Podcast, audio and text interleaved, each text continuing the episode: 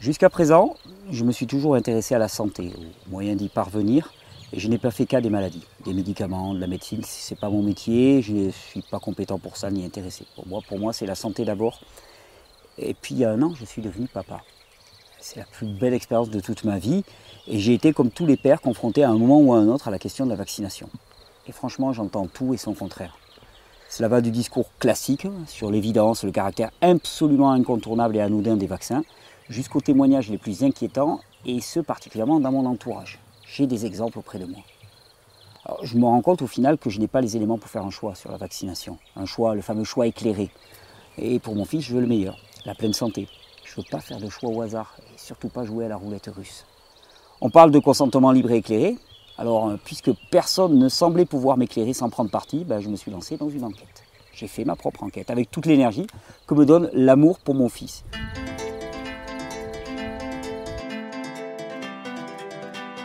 Je voulais enfin savoir ce qu'il en était de la vérité sur la vaccination. Mon opinion, finalement, n'a aucune importance, et mes choix non plus. Ce que je veux, c'est donner à chacun des informations claires, rationnelles et basées sur des faits scientifiques, afin de pouvoir faire un choix éclairé. Je ne suis pas anti-vaccin, je suis pro-science, pro-santé publique, pro-enfant heureux et en bonne santé. Et donc, je vais poser des questions et essayer d'y répondre.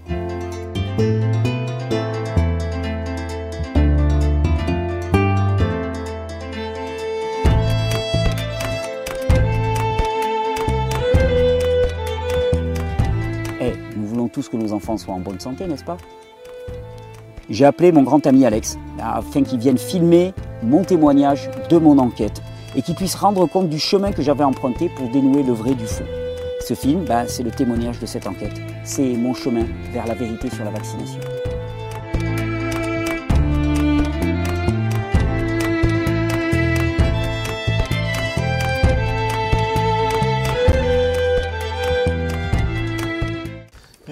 Après une petite sieste, je suis là. Dispo, motivé Ouais, très. T'as suivi tout le reste, ça te plaît? J'ai tout lu. T'as tout lu? Ben tiens, regarde. Génial. Tes devoirs de vacances. Parce qu'aujourd'hui, on va, on va continuer un petit peu sur les, ben, ce qu'il y a dans les vaccins. Hein, parce que avant, avant de raisonner, tu vois, sur le euh, danger, pas danger des vaccins, et débattre de tout ça et voir, on, va voir quelques vaccins en particulier, non pas pour passer de façon exhaustive tous les vaccins en revue, mais plutôt pour, pour, pour, voir ce qu'il y a de commun et les, les points positifs et négatifs qu'on va pouvoir trouver dans chacun d'eux. Hein. Mais avant ça, je voulais terminer la liste quand même des produits qu'il y a dans les vaccins, et parce qu'il y, y, a quelque chose quand même, pour moi en tout cas, d'assez effrayant, tu vois, quand on fait la liste de ah, ces produits. Ce qu'on a vu, oui. Pour l'instant, c'est. Alors, pour l'instant, ce qu'on a vu, c'est inquiétant, mais pas effrayant. Ce qu'on va voir maintenant, c'est effrayant. Ah oui Même les métaux lourds, c'est. Alors, le mercure, des choses comme ça, je m'y attendais. Ah quand j'ai lancé mes études, j'avais déjà entendu parler du mercure dans, dans, le, dans les vaccins, j'avais entendu parler de l'aluminium dans les vaccins. Euh, je ne savais pas qu'on savait à, quel, à ce point qu'ils étaient neurotoxiques et qu'on savait à ce point qu'on était au-delà des doses normales de neurotoxicité. Je pensais qu'on l'ignorait, que c'était quelque chose qui se disait dans les milieux alternatifs mais qu'il n'y avait pas de preuves. J'ai été euh, surpris. Je, dois te le dire, des fois je suis extrêmement surpris quand, quand je tombe sur l'évidence et je me dis mais en fait euh, on le sait. Et je me dis mais comment est-ce possible quoi? Comment est-ce qu'on peut le savoir? Non, là aujourd'hui on va parler des autres éléments qui peuvent être euh, présents dans les, dans les vaccins. Hein. Et parmi ces autres éléments, il y en a un dont je voulais te parler, c'est ce qu'on appelle les rétrovirus. Alors le rétrovirus, qu'est-ce que c'est? C'est Ce sont des, familles de virus hein, qui infectent principalement les, les vertébrés. Et ce sont des virus qui sont souvent inactifs chez l'autre et qui, transmis à une autre catégorie, vont pouvoir être actifs. Hein. Euh, ils sont asymptomatiques chez leur autre initial. Par exemple, je vais donner un exemple. Dans la polio, euh, dans le vaccin pour la polio, euh, dans les années 50 à 60, eh bien, on s'est rendu compte qu'à un moment que le vaccin pour la polio était infecté par un virus qu'on a appelé le SV40. Le, virus est un, le SV40 est un virus qui est présent de façon endémique chez les singes verts d'Afrique. Or, pour élaborer les, les, les, vaccins, eh bien, on utilisait des reins de singes verts. On va parler aussi de... Oui, oui non, tu vas voir, tout à l'heure, on va tourner... On, on, va se on va aller se balader chez Frankenstein, on est d'accord. On utilisait des reins de singes verts, ce qui fait qu'il y a des tas de personnes qui ont été infectées par ce virus SV40 qu'on a relié à énormément de, de troubles de santé, euh, cancer, cancer des os, cancer de la moelle, cancer, euh, cancer au niveau du système endocrinien et ainsi de suite. Et donc il y a des millions de personnes qui ont été infectées par ce virus SV40, qui était asymptomatique et qui est devenu symptomatique chez l'humain. Ça, ça pose la question des milieux de culture. C'est-à-dire que souvent dans les milieux de culture, on va cultiver un virus parce qu'on veut créer un vaccin contre ce virus-là, mais en fait, on ne maîtrise pas vraiment tous les autres virus sauvages qu'on va trouver là-dedans, et virus d'autant plus immaîtrisable que souvent on utilise des tissus animaux qui peuvent être eux-mêmes infectés par des virus qui sont asymptomatiques, et donc en fait on se retrouve avec un, un gloubi-boulga qu'on ne maîtrise pas vraiment. Donc rétrovirus, ça c'est le, premier sur lequel je voulais revenir. Le deuxième, c'est un produit qu'on appelle le polysorbate 80. Polysorbate 80, on l'utilise en chimiothérapie particulièrement, parce qu'il a la propriété d'ouvrir ce qu'on appelle la barrière hémato-encéphalique. La barrière hémato-encéphalique, c'est ce qui protège notre cerveau. Tu vois, c'est vraiment le. tu veux, souvent on dit, euh, je t'ai parlé de l'immunité mucosale, je t'ai parlé de nos intestins comme d'un organe immunitaire. Ça, c'est quelque part, c'est les fortifications extérieures. Et puis, tu as un donjon, tu vois, qui protège euh, le sein des seins, tu vois, notre système nerveux central. Ça, c'est ce qu'on appelle la barrière hémato-encéphalique. Le polysorbate 80, il a la propriété d'ouvrir la, barrière hémato-encéphalique parce qu'il va, il va permettre aux produits de chimiothérapie d'intervenir plus rapidement au niveau du cerveau quand on fait des chimiothérapies pour des cancers du cerveau, par exemple. Là, c'est embêtant, parce que comme il a la propriété d'ouvrir la barrière hémato-encéphalique, ça veut dire que tous les produits qui se retrouvent au niveau, au niveau de la vaccination vont rentrer d'autant plus. Et par exemple, euh, j'ai alors non seulement il fait ça, mais j'ai par exemple au niveau de sa, de sa dangerosité, j'ai une étude, là par exemple, je t'en ai mis plusieurs hein, sur le, le, polysorbate P80. Euh, l'additif alimentaire P80 agit sur la flore intestinale des souris en favorisant les inflammations intestinales, l'obésité et le dysfonctionnement du foie.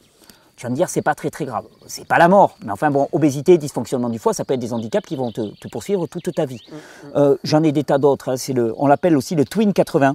Euh, ça, participe à ce qu'on appelle la formation de biofilms. le biofilm, ce sont des, des, colonies bactériennes qui vont faire des couches à la surface des intestins, qui vont amener malabsorption, défaut immunitaire, enfin, ainsi de suite. Donc, euh, tout, des tas de problèmes de désassimilation. Donc voilà, c'est quand même pas un produit qu'on voudrait voir dans les vaccins. Alors ensuite, il y a un autre produit là qui m'a. Alors le nom m'a un peu amusé un petit peu, surtout quand on m'a dit que c'était dans, le, dans, le, dans les vaccins. C'est un détergent qu'on appelle le Triton X100. Détergent. Oui, un détergent de surface. D'ailleurs, tu peux en trouver euh, dans les magasins de bricolage. Là, tu vas chez Leroy, Leroy Casto là, et tu vas trouver du Triton X100 pour nettoyer les, surfaces. Ah en fait, c'est un détergent et il a la propriété aussi de solubiliser. C'est pour ça que je pense qu'on l'utilise dans les vaccins. Hein, ce, Triton X100. Et alors, euh, bon, le Triton X100, c'est assez intéressant parce que euh, j'ai trouvé quelques études qui testaient, parce que moi, quand on me dit un détergent, je me dis, mais qu'est-ce que ça fait là? Puis ça ne me viendrait jamais à l'idée de boire du détergent, mais en plus de m'injecter du détergent. Enfin, tu vois, globalement, quand tu parles d'injecter ça à ton gamin, tu, te dis. Euh, Et en fait, je suis tombé sur l'étude de, toxicité du, qui a permis la mise sur le marché des produits à base de Triton X100. Et ils disent le vaccin Triton X100 Split Virion, donc déjà le nom c'est Goldorak, hein. tout de suite, hein, tu sens que là tu as affaire à quelque chose de sérieux. A été bien toléré. Aucun événement indésirable grave n'a été enregistré durant les 21 jours qui ont suivi la vaccination. Globalement, ils savent que ce n'est pas dangereux parce que le suivi a été fait sur 21 jours. Ça me semble quand même être une vaste blague. Je veux dire, on sait bien que la toxicité comme ça, ça se répand dans l'organisme. À 21 jours, c'est juste ridicule. Quoi. Pour moi, ce n'est pas un test épidémiologique du tout. Et puis alors, je me suis procuré le, la fiche hein, signalétique du Triton X100. On va peut-être la mettre à l'image, parce qu'elle vaut le coup. Donc déjà, les trois premiers panneaux, il y a marqué danger, c'est rouge et ça clignote. Déjà, tu te dis, c'est pas, pas sain. Tu vois, c'est pas sain comme truc. Phrase de risque. H302, nocif en cas d'ingestion. Donc c'est dangereux si tu l'ingères si tu l'injectes, non, c'est pas dangereux. Hein provoque une irritation cutanée, provoque des lésions oculaires graves, très toxiques pour les organismes aquatiques, entraîne des effets néfastes à long terme.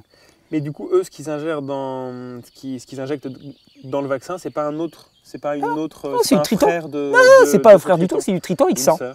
Et ils te disent bien, porter des gants de protection, des vêtements de protection, un équipement de protection des yeux et du visage, en cas de contact avec les yeux, rincer avec précaution en l'eau pendant plusieurs minutes, enlever les lentilles de contact si la victime, la victime, hein, dit bien, hein, si tu es en contact avec ce truc-là, tu es une victime, emporte et si elles peuvent être facilement enlevées, appelez immédiatement un centre antipoison ou un médecin.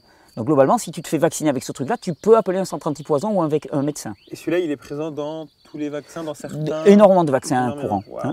En cas d'ingestion, appelez un centre antipoison, un médecin en cas de malaise, rincer la bouche. Globalement, c'est quand même très surprenant de trouver ça dans les vaccins. Je pense que tu, seras d'accord avec moi. Et puis alors, le plus gros, c'est une association américaine qui s'appelle Moms Across America, les mamans à travers l'Amérique. Aux États-Unis, ils ont des associations qui sont extrêmement puissantes. C'est un gros pays. Ils ont des et puis l'esprit associatif est très présent aux États-Unis. Puis l'esprit associatif euh, qui fait du lobbying, c'est-à-dire que quand ils ont une association, ils interviennent vraiment dans le jeu politique.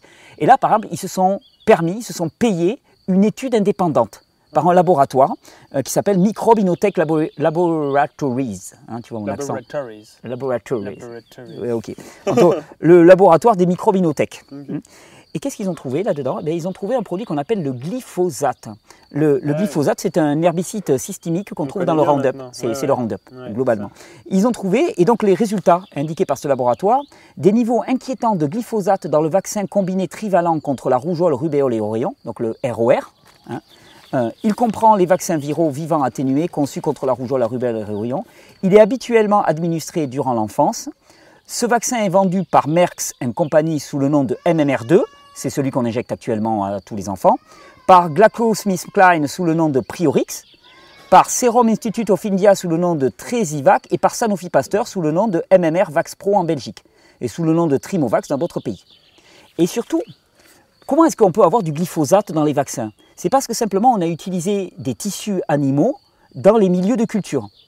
Et Gilles Eric Serralini, dont je t'avais déjà parlé, Gilles Eric Serralini, le chercheur qui a beaucoup travaillé sur le Roundup, a montré que chaque fois qu'on avait du glyphosate, chaque fois qu'une bête hein, avait ingéré, c'est parce que les animaux mangent de l'herbe sur laquelle il y a des herbicides, ça vient dans leur tissu, et à ce moment-là, comme ces tissus sont utilisés pour des cultures de, vaccins, eh bien on le retrouve dans le vaccin. Et ce que Gilles Eraxirelini a montré, c'est que le glyphosate, il venait jamais seul. C'est-à-dire qu'on a détecté le glyphosate, mais qu'il y a plus d'une centaine d'adjuvants qui vont avec le glyphosate. Et si on les cherchait, il y a toutes les chances qu'on les trouve. Une centaine Ouais, à peu près. À peu près. C'est ce qu'il a montré. Il a montré que le glyphosate ne venait jamais euh, nombreux produits adjuvants. C'était les conclusions de ses études. Ensuite, euh, ce qu'on trouve facilement, tu fais quelque chose? Ouais, je changeais le point parce que je pense que c'était un peu le plus. Ah, je bouge Mais, c'est bon, c'est bon. caméraman, hein, technique. Alors ensuite, un produit qu'on trouve aussi, on continue notre, notre petite revue, ça te va? Ouais. Un produit qu'on appelle le glutamate monosodique. Tu as peut-être entendu parler, il y a la défunte Corinne Gouget, qui est une personne qui avait beaucoup travaillé sur le glutamate monosodique.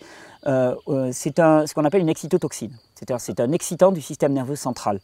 Hein. Effet cognitif et biochimique du glutamate monosodique et de l'aspartame administrés individuellement à un ensemble de souris. Le glutamate et l'aspartame, séparés et ensemble, ont des effets très perturbateurs sur les réactions cognitives, la mémoire et l'apprentissage des souris. Et on sait que sur les enfants aussi, alors je t'ai mis quelques études sur le glutamate, il y en a pléthore sur Internet aussi, des études sur le glutamate monosodique, on en retrouve dans les vaccins. Un effet excitant du système nerveux, j'imagine que c'est pour faciliter la réaction du système immunitaire encore. Et donc, j'avais envie de te donner quelques, quelques mots sur aussi les milieux de culture, hein, puisqu'on en a parlé, on a parlé de ces tissus animaux. Vas-y. Donc les milieux de culture, juste pour préciser ben, C'est que euh, il faut que le virus se multiplie, ou que les bactéries se multiplient. Et pour cela, il faut les mettre dans un milieu dans lequel ils trouvent à manger. Donc les milieux de culture, c'est les milieux dans lesquels on va se faire multiplier les bactéries ou les virus, de manière ensuite, ben, tu veux, en partant d'une souche virale, à produire des millions de doses de vaccins. Hein D'ailleurs, on pourrait parler de l'économie du vaccin. On va en parler. Il y aura tout un épisode sur l'économie du vaccin parce qu'il y a des gens qui vont encore dire que les, que les laboratoires ne gagnent rien sur les vaccins. J'ai fait mes petits calculs. C'est juste monstrueux. C'est le secteur en explosion. Et ça coûte pas grand-chose un vaccin parce que des souches virales que tu multiplies avec des, sous-produits animaux qui sont rejetés par l'industrie, je veux dire, c'est voilà, tu, tu fais les sorties des abattoirs. Ah ouais, c'est tout bénéfice. Alors, qu'est-ce qu'on trouve? Alors, on trouve des reins de singe vert africains on trouve des cultures de diphtérie, de diphtéria. On trouve des tissus humains infectés. On, on trouve des cellules animales. Alors, la source de ça, hein, c'est le CDC. Hein. J'ai mis le lien dans ton étude. Tu peux aller regarder si ça te... Center for Disease Control aux États-Unis. C'est le centre de contrôle des maladies aux États-Unis. C'est un peu le ministère de la Santé et des Solidarités en France. Hein. C'est lui qui fait la pluie et le beau temps sur toutes les politiques vaccinales et de santé publique aux États-Unis.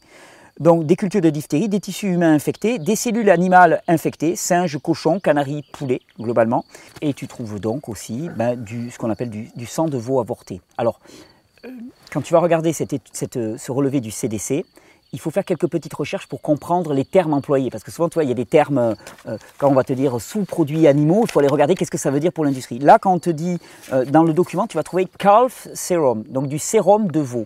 Quand tu regardes un petit peu, quand tu creuses, hein, qu'est-ce que ça veut dire, calf serum? C'est du fétal bovine sérum, c'est du, plasma sanguin, c'est du sang de jeunes veaux avortés, hein, dans, l'industrie, dans les abattoirs, enfin dans la monstruosité qu'on crée. Et puis alors, il y a une autre chose qui fait beaucoup débat, beaucoup polémique aux États-Unis, c'est la présence de ce qu'on appelle le MRC5. Alors le MRC5, c'est un petit code, mais si tu vois MRC5, et dans le document du, du, du CDC, tu vas voir MRC5. MRC5, c'est une ligne de cellules humaines qui sont issues d'un fœtus avorté. Non, mais alors, il y a longtemps que le fœtus il a disparu, mais on a pris un fœtus dans les années 60, hein, avorté on a pris de ces cellules et depuis on les multiplie en laboratoire. Il y en a qui te diront qu'une part des mémoires du fœtus et ainsi de suite sont présents là-dedans. C'est juste pour dire que les milieux de culture, dit comme ça, tu vois, c'est pas hyper ragoûtant. C'est un peu Frankenstein et compagnie. Oui, complètement. Et alors, une autre chose qu'on trouve euh, là-dedans et qui, est qui pourrait paraître anodin eu égard à tout ce que je t'ai décrit précédemment, ce sont des, des protéines alimentaires. Euh, j'ai cité plusieurs études. Il y en a une, par exemple, qui s'appelle Preuve que les protéines alimentaires des vaccins entraînent le développement d'allergies alimentaires et implications pour la politique vaccinale. On, augmente, on observe actuellement, depuis facilement 20 ou 25 ans, une augmentation massive des allergies alimentaires. D'ailleurs, augmentation qui régulièrement, dans certains journaux, sont traitées avec beaucoup de condescendance en disant que c'est une mode. Ah, c'est la mode d'être allergique au gluten et ainsi de suite. Ça, c'est les journalistes qui ne poussent pas trop leurs études, hein, on, va leur pardonner. Hein. Et euh, je te cite quelques études, et par exemple une qui te dit de nombreux vaccins et injections contiennent des protéines alimentaires. Le problème, c'est que, regarde, pour t'expliquer, si tu as de l'albumine, par exemple, hein, de l'albumine, la protéine de l'œuf, mm. toi, quand tu vas manger un œuf, D'accord? Tu vas avoir un processus qui s'appelle le processus digestif qui va faire que cette protéine, elle va être décomposée en petits éléments. Et ce qui va passer au niveau de ton tube digestif dans le sang, ça va être des acides aminés décomposés, c'est-à-dire les briques de base des protéines. Si tu injectes de l'albumine, tu injectes une protéine complexe à l'échelle de ton sang ton corps le reconnaît comme un élément étranger et donc va générer une réaction allergique. C'est un peu comme si tu avais un défaut de digestion, que les aliments y passaient non décomposés à l'intérieur. Donc de nombreux vaccins et injections, pareil, là tu as toutes les études qui vont avec, de nombreux vaccins et injections contiennent des protéines alimentaires. Depuis 1940, de nombreuses études ont démontré que les protéines des vaccins entraînent des sensibilisations chez les humains. Les allergènes des vaccins ne sont pas entièrement divulgués. Aucun niveau de posologie sûr pour les allergènes injectés n'a été établi. Ainsi, des quantités d'allergènes présents dans les vaccins et les injections ne sont pas régulées, les quantités d'allergènes présents dans les excipients des vaccins ne sont pas régulées non plus. C'est-à-dire c'est un produit sur lequel on n'a pas, pas du tout de contrôle. Et quand on regarde la composition des vaccins sur le site de la CDC, dont je t'avais donné le lien précédemment, on trouve des protéines d'œufs, de lait, des levures, des protéines de blé.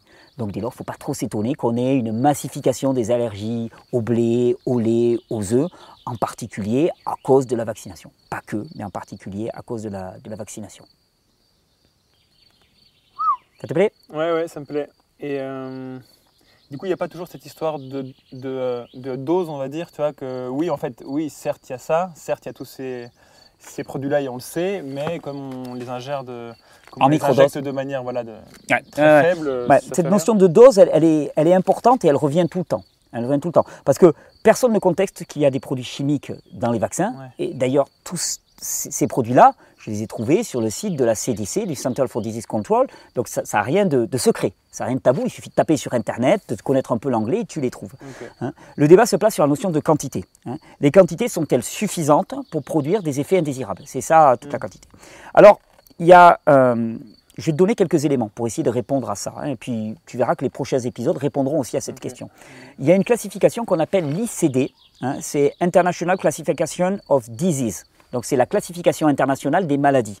Et dans cette ICD, j'ai trouvé trois codes.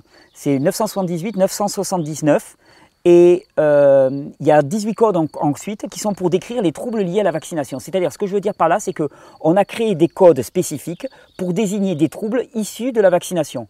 On a créé des nomenclatures médicales pour désigner une maladie liée à la vaccination, un effet indésirable lié à la vaccination. C'est donc qu'il y a bien des effets indésirables liés à la vaccination. Que cette notion de dose, on peut la discuter autant qu'on veut, il y a effectivement des, effets mesurés, il y a des conséquences mesurées. Et d'ailleurs, je te l'ai déjà dit, mais aux États-Unis, on a créé un fonds de compensation des victimes d'accidents vaccinaux qu'on a appelé le VAERS, hein, euh, vaccine, euh, vaccine, euh, alors j'ai plus le vaccine Adverse Event Reporting System donc système de reporting euh, des, effets indésirables des vaccins. Et suite à la création de ce VAERS, on a créé un fonds de compensation qu'on a appelé le NVICP, National Vaccine Injury Compensation Program, donc programme de compensation nationale des troubles liés à la vaccination. En 20 ans, on a, on a indemnisé 3 milliards de dollars aux victimes d'accidents vaccinaux. Alors attention, je te rappelle qu'on a dit que moins de 1% des accidents vaccinaux étaient effectivement reportés. Donc déjà, malgré ça, il y a eu 3 milliards d'indemnisations. 3 milliards d'indemnisations, c'est quand même énorme. Ça veut dire quand même qu'il y a des victimes. Et je te dis, ce n'est qu'une victime sur 100. En vérité, quand on creusera les chiffres, on se rend compte que seulement 1% des cas sont reportés au VAERS, et que sur ces 1% des cas, seulement un tiers fait l'objet d'une indemnisation. Les deux tiers autres sont renvoyé, euh, renvoyé dans les choux par le VAERS. Hein. Donc ça veut dire que si on faisait une estimation, ça serait 300 euh, milliards, voire 900 milliards de dollars d'indemnisation qui seraient prévisibles pour les victimes, d'après mes calculs. Et donc, 1% seulement des, accidents vaccinaux.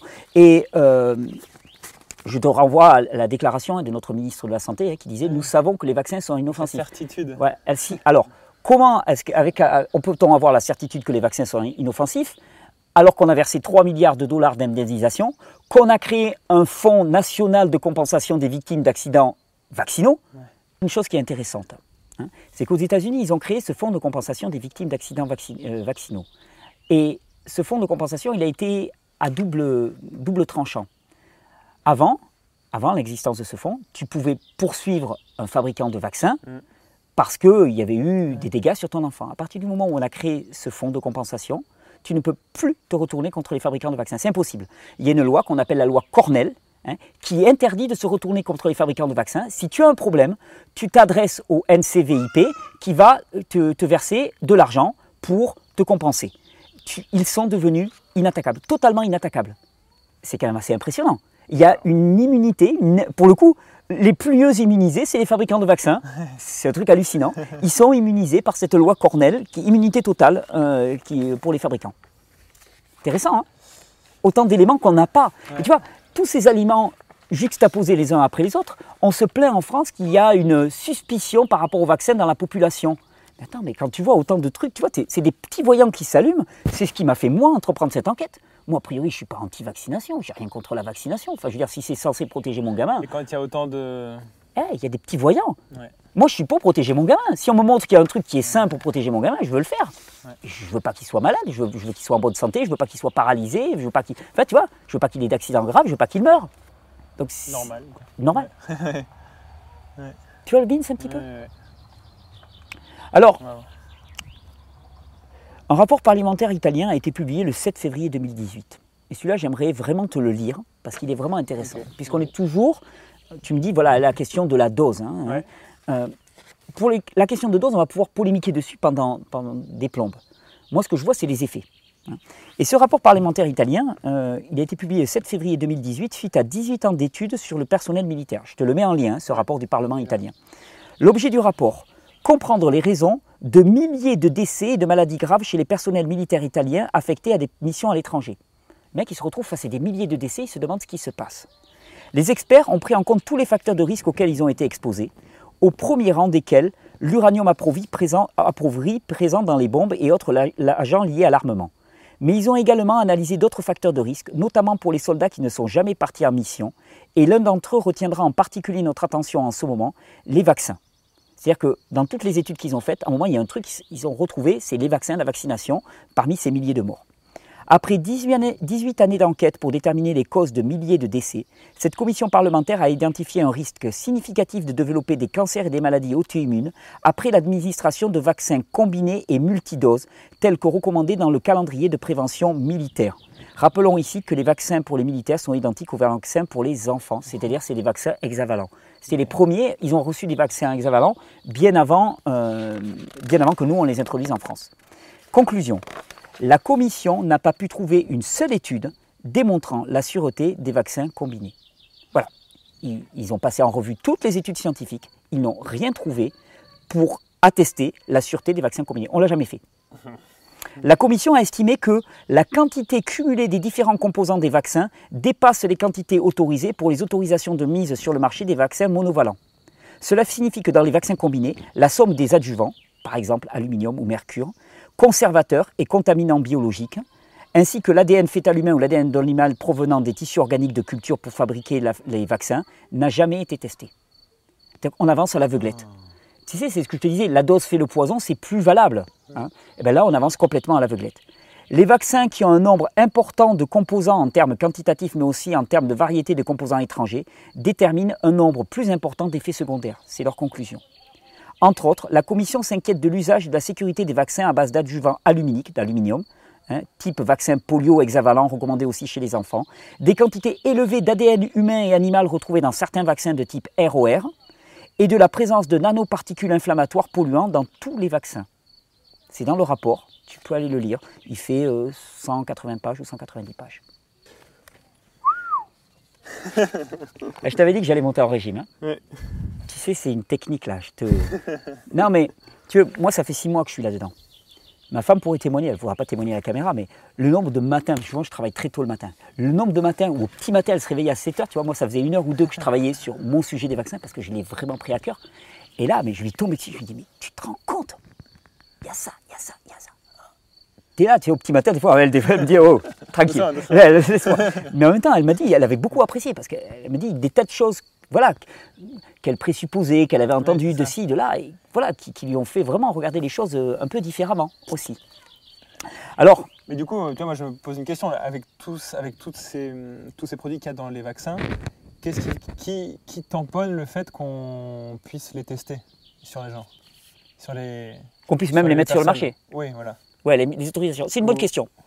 Et ça aussi, je me suis posé la question. Je me suis dit, mais attends, vu tous les effets secondaires que l'on découvre, euh, comment est-ce qu'ils sont testés quoi? Les, les, mecs, c'est des rigolos quoi, qui les testent. comment ça se passe? Alors, pour être normalement une étude scientifique, pour être valide, hein, il faut comparer un produit à un placebo. Hmm. C'est comme ça que ça marche. C'est-à-dire qu'on prend une population qui prend un produit, tu fais prendre un vaccin, puis on prend une autre population qui prend un placebo, et on compare les deux.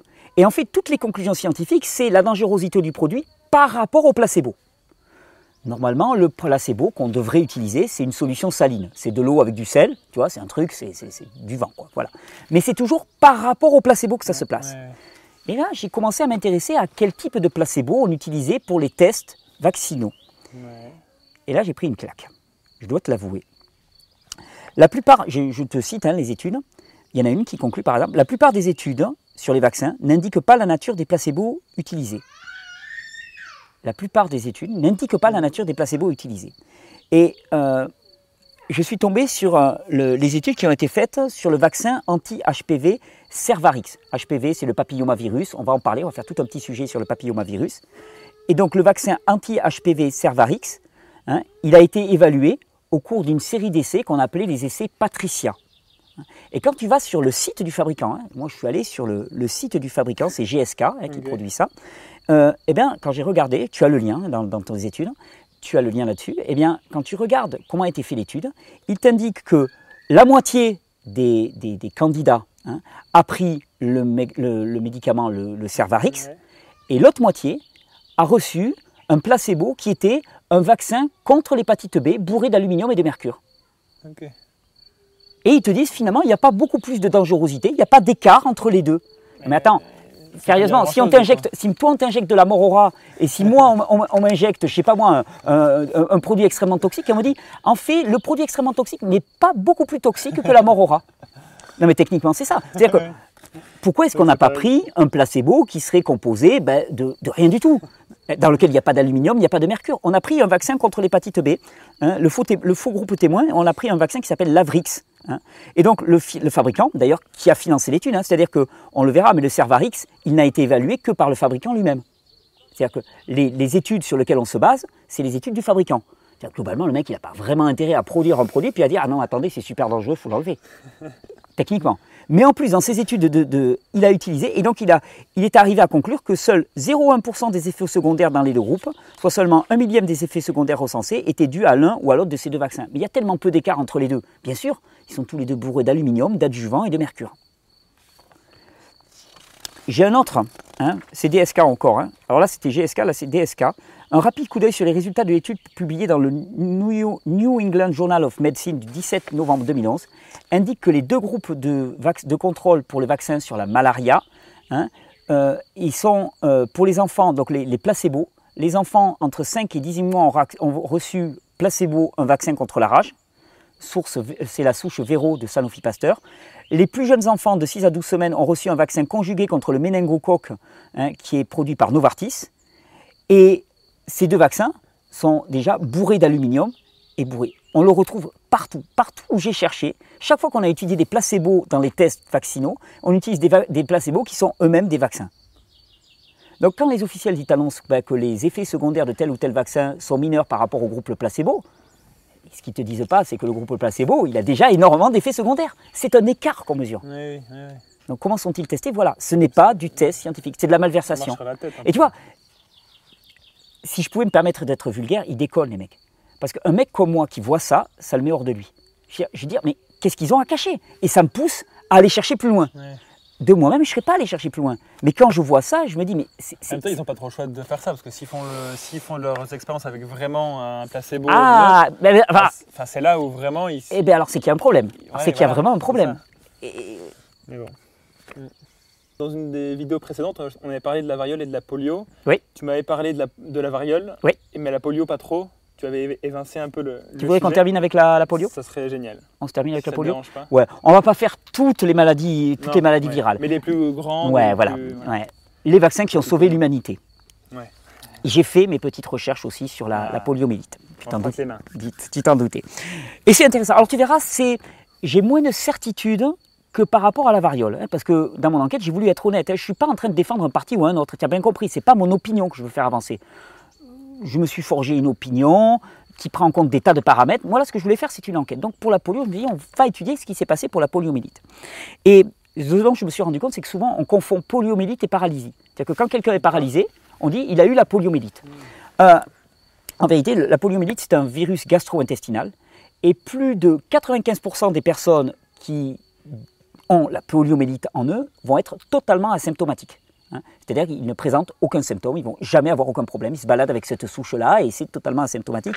Euh, on dit qu'entre un sujet sur 200 et un sujet sur 1000 va réellement présenter des troubles euh, de type paralysie. C'est une atteinte du système nerveux central hein, au niveau de la, la, crête de la moelle épinière, donc c'est à ce niveau-là que ça va se passer. Le truc, c'est qu'il y a énormément d'autres virus qui peuvent causer les mêmes symptômes. Et tu vas voir quand on va faire nos recherches sur la poliomyélite, il va y avoir un peu une confusion parce qu'il y a beaucoup de poliomyélites hmm. qui seront dues à des virus non poliomyélites. Ah. Je t'explique. Ouais, trop tard le soir, trop tard. Ce que je veux dire par, non, ce que je veux dire par là, c'est que on a associé de manière un petit peu trop rapide poliomyélite et paralysie. D'accord. Et les mecs, ils vont dire, ben, il y a des paralysies qu'on va appeler poliomyélite, mais en vérité, elles ne sont pas dues à la virus de la poliomyélite, parce qu'il y a des tas d'autres virus il y a parmi au moins 50 souches virales qui peuvent causer exactement les mêmes symptômes que la poliomyélite. C'est pour ça que quand on va parler d'éradication de la poliomyélite, on va se trouver un peu embêté parce que comme il y a tellement d'autres virus qui peuvent le faire, c'est presque impossible. C'est presque impossible. Et par exemple, je te cite une étude. Cette année, au moins 50 personnes ont été affectées par une maladie grave appelée myélite flasque aiguë, l'AFM, qui d'après les médecins ressemble de près à la polio il semble que l'AFM soit déclenché par différents virus tels que des entérovirus, des adénovirus et le virus du Nil occidental. Du Nil occidental. Donc en fait, c'est une, la polio, c'est une atteinte de la corne antérieure de la moelle épinière et qui peut être due à des tas de virus. Donc déjà, on nage en plein flou. Hein. et souvent, je te disais, on fait le distinguo entre poliomyélite due au, virus de la poliomyélite et poliomyélite due à d'autres virus que la poliomyélite. Et ça, c'est bon à se souvenir. Alors, pour te faire une histoire, la poliomyélite, elle est apparue euh, au XXe siècle, hein, avec un pic dans les années 50, après-guerre. Là, il y a eu un pic énorme. Euh, à la sortie de la Seconde Guerre mondiale, globalement. Et il y a une approche de la poliomyélite que j'ai rencontrée en faisant mes recherches. Alors, on aura toujours du mal à le certifier, donc c'est une corrélation. Mais il y a un, chercheur américain hein, qui s'appelle, euh, c'est un, médecin chercheur américain qui s'appelle Morton Bingint, qui a publié divers documents dans les années 50 liant l'épidémie de poliomyélite, donc l'épidémie d'atteinte de la corne antérieure de la moelle épinière, à l'utilisation massive du DDT.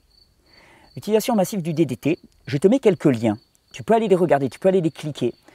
Tu, cliques sur ces liens et tu vois un truc hallucinant. Tu vois des enfants dans une piscine qui sont en train de se faire asperger de DDT par un, énorme pulvérisateur.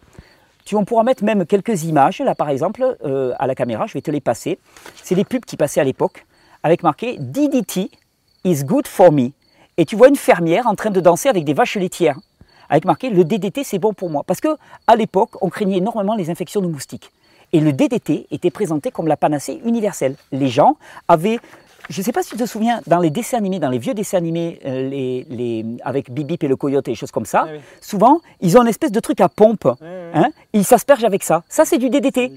C'est du DDT. Et les parents aspergeaient leurs enfants avec du DDT.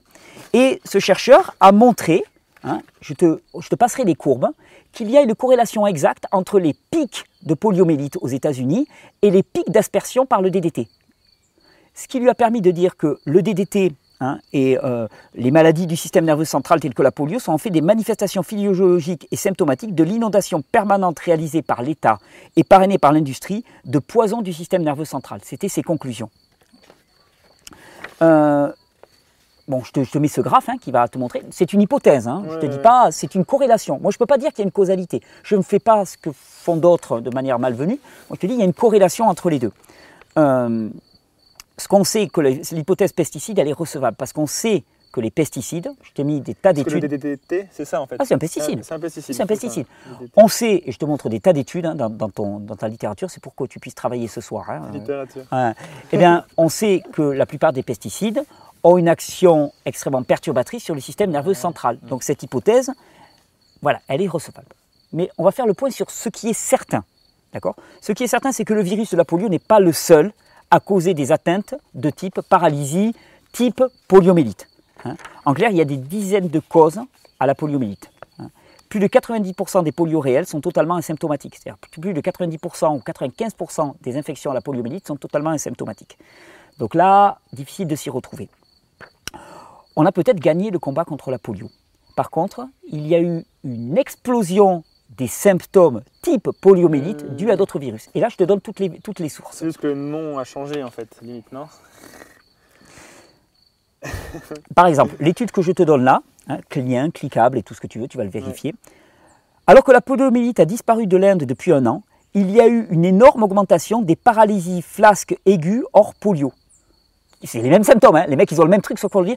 Vous n'avez pas la polio, vous avez une paralysie flasque aiguë. Vous êtes guéri de la polio, par contre, vous êtes malade de la paralysie flasque aiguë. En 2011, il y a eu 47 500 nouveaux cas de paralysie flasque aiguë.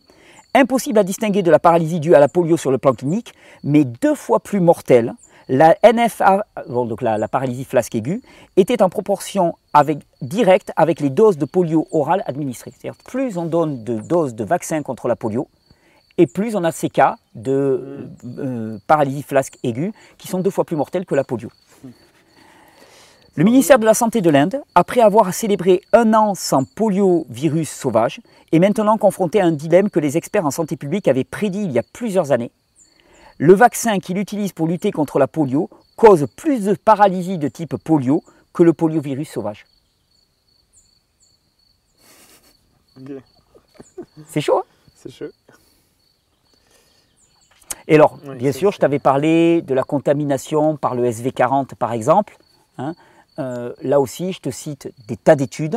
Hein. Contamination dans les années 60, ça a déjà eu lieu. Contamination par ce rétrovirus, qui est certainement à l'origine d'épidémies entières de cancer dans les populations des années 70-80. Alors, euh, bon voilà, est-ce que la polio est vaincue? Moi, je suis pas certain. Bah, le nom de la polio, oui. On a fait un switch. Tu vas voir que ça, je dirais que ça va être le sujet de notre prochaine vidéo. Ah, de quoi les, Mais comment les quand on- enfumages Non. Pas les enfumages. Comment, quand on s'attaque au vivant, Ouais. un virus ou une bactérie, parce que la plupart des vaccins sont contre les virus et les Comment bactéries, qu'ils s'adaptent mais elle s'adapte à une Ouais. vitesse incroyable, beaucoup plus rapidement que nous. Il y a même des chercheurs qui te disent, quand on vaccine contre la grippe, on a déjà 4 mois de retard sur la souche virale. Et quand on vaccine contre la grippe, on est déjà dépassé.